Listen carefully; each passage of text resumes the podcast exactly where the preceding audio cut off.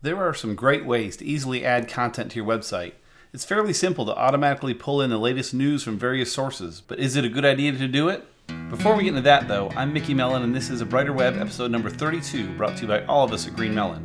Our goal with this podcast is to give you quick weekly insights for news, products, and ideas so we can all make the web a brighter place to be.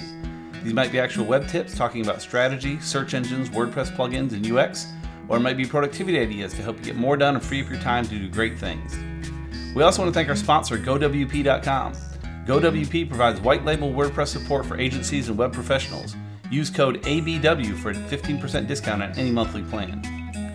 Today we'll talk more about fetching content from other websites, no following guest post links, new tools in the Google Assistant SDK, and more. Let's dig in.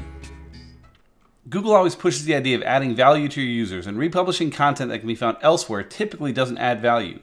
Search Engine Roundtable has a great article about this, and they use the example of articles from the AP posted on literally hundreds of websites. I'm sure you've seen this before.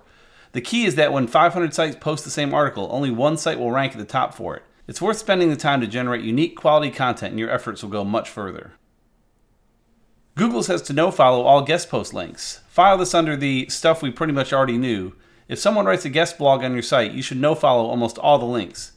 Google's John Mueller says, quote, I would almost go so far to say, well, even those kinds of guest posts where you contribute significantly to the site, maybe it just makes sense to have those links as no follow.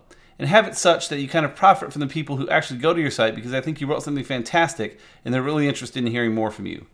So, again, guest posting is something people have done a bit unscrupulously over the past few years, and Google's really cracking down on that. And your safest bet is just to no follow all those guest post links so people can still follow them, but they don't get the credit for them that may be the reason they're posting on your site in the first place. Related to this, a long term no index will lead to no follow on links. It's something I've never really thought about before, but kind of makes sense. So, to be clear, no indexing a page says to Google, Google, don't save this page in your index, don't have it come up in search results. You can still check it out, see what happens, but don't save it in your, in your index. No follow is something you put on specific links saying, hey, Google, see this link here. Don't count that against what's going on on the site. Don't have the link actually count to benefit the site that's receiving it. So, what John Mueller is saying here, quote, so it's kind of tricky with no index, which I think is something that's somewhat of a misconception in general within the SEO community. In that we no index and follow is still the case that we see the no index. Say in the first step, we say, okay, you don't want this page showing the search results. We'll still keep in our index, we just won't show it, and then we can follow those links.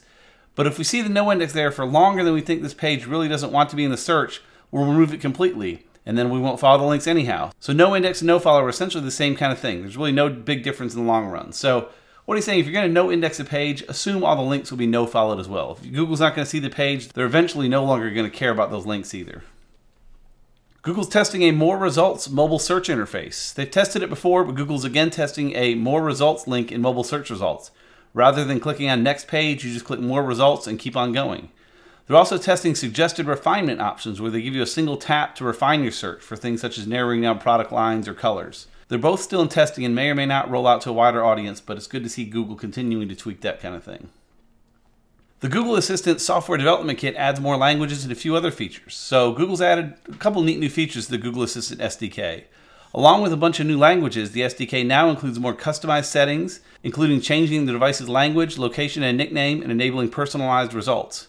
If you're a developer, these are great tweaks. For the rest of us, this just means that developers can do more with Google Assistant, which will likely surface in the form of many third party smart speakers coming up this next year. Google is again showing third party reviews in the search results. So, Google got into trouble about seven years ago for scraping third party reviews from sites like TripAdvisor and Yelp without permission. They removed those reviews after they got in trouble, but now they have a new system where publishers can actually opt in to have the reviews included on Google's site. So you may see reviews from some third party sites show up in the local results alongside the Google reviews. We've long said that you should be getting reviews on more than just Google, and this is another reason why. It's thought that Google looks at those other reviews when ranking you, and now they're actually going to be showing them on Google to some extent as well. So it's worth trying to get reviews wherever you can in a legitimate way. To take that a bit further, Google Maps has now changed the review guidelines with a new conflict of interest section that clarifies that reviews must be honest and unbiased, including not allowing, quote, posting negative content about a current or former employment experience, or posting negative reviews about, quote, a competitor to manipulate their rankings. While people can and probably will continue to do these kind of shady things, this at least gives you an avenue with Google to dispute those reviews and possibly get them removed, something that's typically impossible to do. If you've tried to get a negative review removed from Yelp or Google, you'll find it's very difficult, but if you can point to a specific terms of service issue with that review, you may have a little more luck with it. And lastly, for our tip of the week, save some offline movies from Netflix. We traveled a good bit over the holidays. If you travel, you'll probably find that your home internet is much faster than anywhere you visit. We were in a couple hotels and on the airline and airports at my folks' house and stuff, and none of them had anywhere close to the speed we had at home. And so it was very convenient that we had preloaded Netflix movies on our kids' laptops. So we got our kids Chromebooks for Christmas, and they preloaded a bunch of stuff through Netflix through the Android app, which now you can load Android apps on most new Chromebooks. So by loading the Netflix app on their Chromebook, they were able to download offline a bunch of movies and have them on the plane wherever we went. Convenient way to do it. It's a great new feature from Netflix. Uh, you can do it with other services to some degree as well. I encourage you to check that out, particularly before you travel. And that's all we have for this week. You can find me on Twitter at MickMel, M I C K M E L, or learn lots more at greenmellenmedia.com. And you can find out more about the podcast, including show notes and links, as well as video tutorials and many other resources over at abrighterweb.com. If you're in the Atlanta area, come check out our meetup held twice each month. If you're not in the Atlanta area, we post recaps on the site soon after each meetup. Either way, you can learn more about that at abrighterweb.com slash meetup. Thanks for listening.